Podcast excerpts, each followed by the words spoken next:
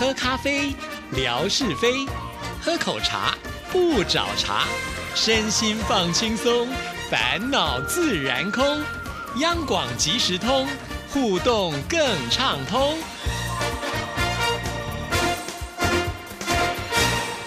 亲爱的听众朋友，大家好，欢迎收听今天的央广即时通，我是谭志毅。哎呀，我们这个单元呢，怎么一等呢？等了好像有两个月的时间才出现呢，那就是针锋相对。有请维珍，维珍您好。 Hello， 听众朋友大家好，还有志毅好。用两个月呢，酝酿什么样子的一个台湾的在 P T T 上面热门的讨论事情出来呢？也希望大家非常期待啦。其实当然在 P T T 上面讨论的主题非常多，比方说这两天最热门的是林书豪有关的消息嘛，因为他现在领得非常高薪，但事实上呢很少能够出场的情况之下，所以也有人酸他啦，可是也有人很羡慕他啦、嗯、但我往往关注到的是很多有趣的有关于人性反应的主题，所以在这个日本综艺版上面呢就出现了一则新闻，而且呢引起了这个爆量的讨论，也就是呢日本非常知名的谐星，就是呃南海甜心当中的这个山里亮太呢，跟一位非常清纯如女神班的女星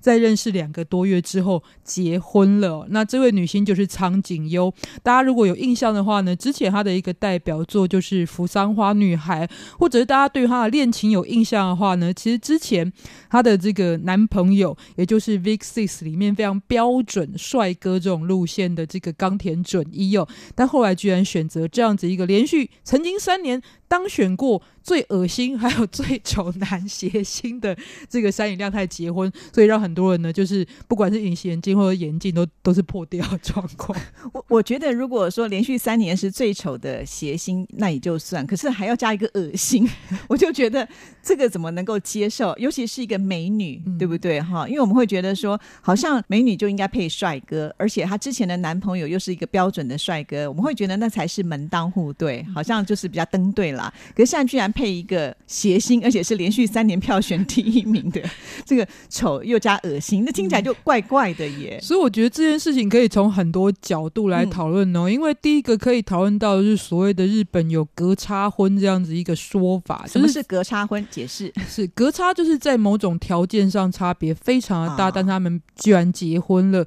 比方说其实像之前有一些女星，像这个藤原静香当初结婚的时候，其实他那一位、哦、我现在想不起来他那个谐星前夫的名字，总之他们的知名度跟身世是差非常多的情况之下，或是年纪啊收入差非常多的情况之下，所以也有人也会讲到这是在日本社会一个还蛮特别的现象，就是好像谐星本来在日本社会的地位就蛮高的，尤其看山里亮太，其实他现在的一个成就包含他固定的节目非常的多，如果熟悉日本这个演艺圈的朋友就知道这这是很难得的一件事情，然后再加上他自己也做了很多包含写作之外的事情，所以某个角度来看他是一个才子，但因为他最早的一个所谓的人设，也就是他的一个形象的设定就是恶心男，其实这也是一个卖点。我觉得日本综艺很有趣，你的卖点可能是特别酸特别贱特别花心，但是呢在谐星界都可以成立，因为他们的那种文化是不太一样的、哦嗯、所以这个可以讨论到一个是在格差婚这件事情上面，到底什么叫人门当户对呢？嗯，是财富吗？是外形吗？或者是声名啦，对不对？对，尤其他们在演艺圈都有一定的知名度，所以谁比较红其实有的时候也是能够比较出来的嘛。对，可是我觉得这很有趣，那我们待会可以聊人设这件事情啊，因为人设很多我觉得是来自于呃，看待这一个形象的人本身的一个自己心理的设定吧。但先从格差婚来讲啊，我觉得到这个年纪来看格差婚这件事非常有趣，因为大部分的人都会希望自己的对象是条件不错的、嗯、但看到别人没有照那个条件来匹配的话，就会出现一种我不知道不一定是嫉妒啊，但会觉得他们这样配吗？可是如果这件事发生在自己身上就会觉得很合理啊，所以我觉得人性是还蛮有趣的。我们看到的这些名人他们结婚，其实我们平常只有看到他们在荧幕上的一些表现嘛，其实他们私底下到底是什么样的一个人我们并不清楚，或者是说有些人也许就像我们刚才讲他可能、呃、长得不帅，然后呢也可能就看起来很恶心，但是那是荧幕上设定的一个形象，可是私底下也许他就是一个暖男，就是一个很会照顾别人的人，如果跟他一起相处也许你会从另外一个角度就会爱上他也说不定了，对不对？是，我觉得非常多这种状况，包含我们其实在做广播我觉得都有类似的感觉，或是其实很多人也关心韩国娱乐圈嘛，韩国娱乐圈现最近人设崩坏的情况特别的多，特别明显。比方说原本以为是一个好心的暖男，结果是渣男啊，或者是有霸凌这样子的问题、啊、原本以为是一个豪爽的个性，结果原来这么豪爽的人是出自于他早年是霸凌别人的人，都有这样的情况哦。所以我觉得演艺圈因为他们在人物形象的设定上面有特别的怎么讲特别加强吧，所以大家的失落感会更强。但我觉得在我们现实生活中，也许人设崩坏这种事情也经常发生吧、嗯、有时候我觉得会是一种一厢情愿的状况，就是你看到这个人呢可能曾经做了一些让你觉得蛮感动的事情，以后你就认定他就是这一种形象。但我觉得人是有多面性的，可是往往我们为了不要让自己觉得、哦、我的判断力很差，所以呢当你觉得这个人是某个样子的时候，即使你看到一些你不太能忍受的事情，但有时候会忽略的状况出现那个忽略好像是为了要平衡自己，对不对？对，或者是后来还会觉得哦我就是被他所骗的可是可是当时也许真的没有骗你，他只是没有让你看到他另外一面的情况，反正都不是自己的错，都是别人的问题，就是先推给别人所以这就要说到很多人可能跟我一样，就会抱持的对人性有怀疑论哦、嗯，然后就会觉得你们人生过得这么痛苦，为什么都怀疑别人？可是我觉得这个怀疑并不是不相信别人，而是你要接受或是理解到其实每一个人都有很多的面向吧。是啦，这也就是呢维珍会觉得这样的一个主题是很有趣的、嗯、其实就反映了很多人的一种心态，对不对？尤其我觉得做广播可能自己也有类似的故事可能可以分享。比方说有很多人光听我的声音会觉得画我的画像是画马丹娜那种性感的形象，但我就明明不是原来你的声音是性感的或者是到一些公开的场合，因为平常我们要这样子呃，跟大家分享后当然就是非常开放的一个态度，但是你在公开场合你还是有自己的生活。可是我就遇到在主持的时候，别人就会觉得他跟你完全不认识，第一次看到你，但他讲话就跟你很直接，嗯，因为他在对于公众前面的你是很熟悉的，但其实你是不认识他的、嗯、然后如果你的态度稍微是有所保留，别人就会觉得你可能哦你拽什么拽掰什么架子之类的。我不知道自己有没有遇过类似的状况。我是觉得说当每一个来宾来的时候，尤其是不认识的时候，我都还是会先有点防备心。所谓的防备心并不是说呃我要防着他什么，而是说我希望就是我们能够在一个比较呃轻松的环境之下，才能够把他想要讲的话用最快速或者是最准确的方式把它诱导出来。所以一进录音间的时候，我不会马上开麦克风。其实我从大厅开始的时候就会释出一些善意，然后就迎接他边走边进来的时候，大概跟他聊一些家常的话，然后就开始卸除心防，这是我会比较做到的。但是有的时候比如说他看到我的名字都会第一个说哦他是男生，然后就产生第一层的误会。比较认真一点的来宾可能他也会做功课，会上网去搜寻一下你的资料，然后会觉得 看, 看你的照片你是一个很严肃的人、嗯、可是当你跟他讲话的时候，他又觉得说哎、欸、不是，好像不是这样、嗯、所以人就是不断的要去感觉，要去测试或是归类别人，因为他这样比较知道怎么跟你相处。對對對，但有时候这个归类可能是错误的、就是、对，包括我们主持人也是啊。比如说我们要访问的来宾，也许他是一个很有学问的人，我们讲说糟糕了，那我们今天是不是不能够说错话，以免让人家觉得好像我们都没有好好的做功课之类的，结果人家来跟我们也不是这样啊，对不对？也会有这样的状况。有，就像我跟陈珊妮之前在访问当中聊最多的居然是美妆而不是音乐。真的还假的？就是聊起美妆根本就是像是就是身边的姐妹淘的这种疗法的感觉，还发现哇原来就是大家所设定的那个形象是非常不一样的一个状况、嗯、所以其实我觉得不只是我们看别人的人设的时候，其实稍微可能要思考一下更多，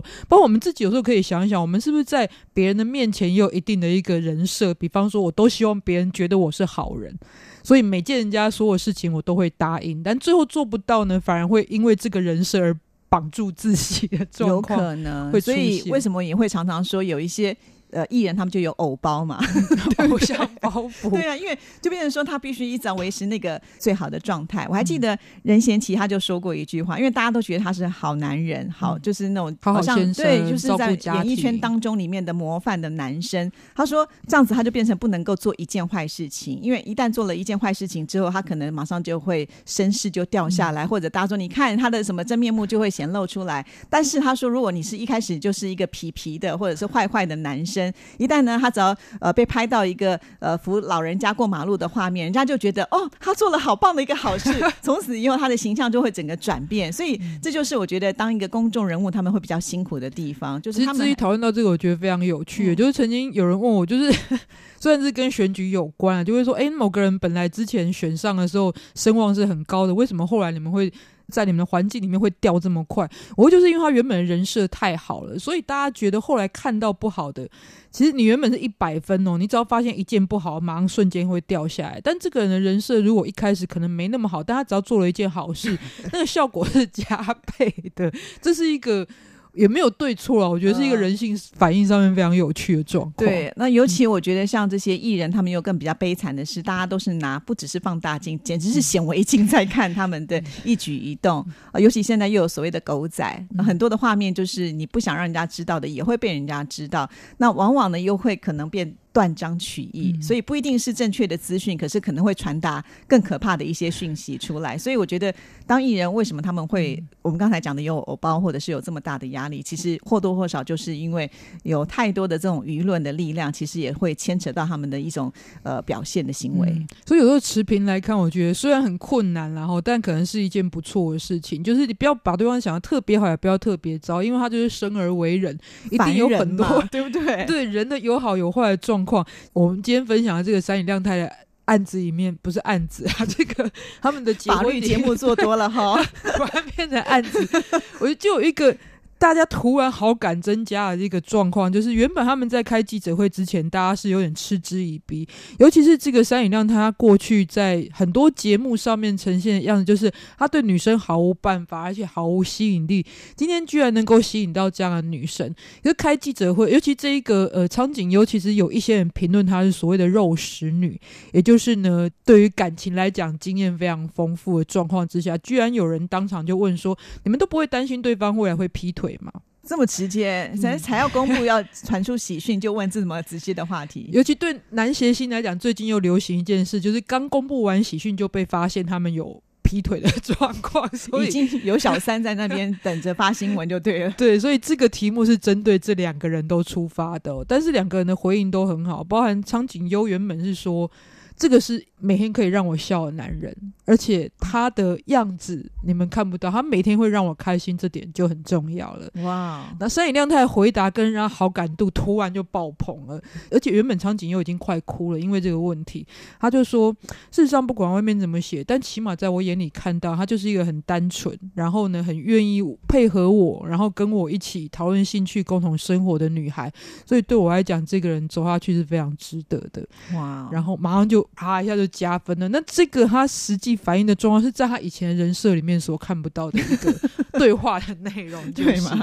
会说出这样子的话的人，就表示这个人是很有智慧的。我不觉得他真的是人设恶心，但是你实际看他长，他就是很一般，他当然不到帅哥，但是因为他的打扮上是属于比较休闲或者有点文青的风格，所以事实上并没有那么恶心的感觉。我觉得如果在外形上、嗯、再加上这一番话，你就会觉得有时候男生哦，某一个很帅气的时刻，或者说你觉得他们两个可以匹配的状况，有时候真的不是那一些外显的条件可以感受到，这两个人相处才重要。所以我其实当然也觉得门当户对非常的重要，因为两个人不会落差太大，你才不会在一段关系里面变成所谓的甲方跟乙方，因为如果你变成有一个差异性在的话，其实两边可能都会很痛苦、嗯、但是到底是不是真的门当户对，我觉得只有双方才知道吧。对啊，因为你要拿什么来当做门当户对的一个比较，就像我们前面提到，你可能是拿财富吗，还是拿你们的学历，还是拿你们的一个成就来看呢，或者是你们的家庭背景，因为可以比的东西实在太多太多了。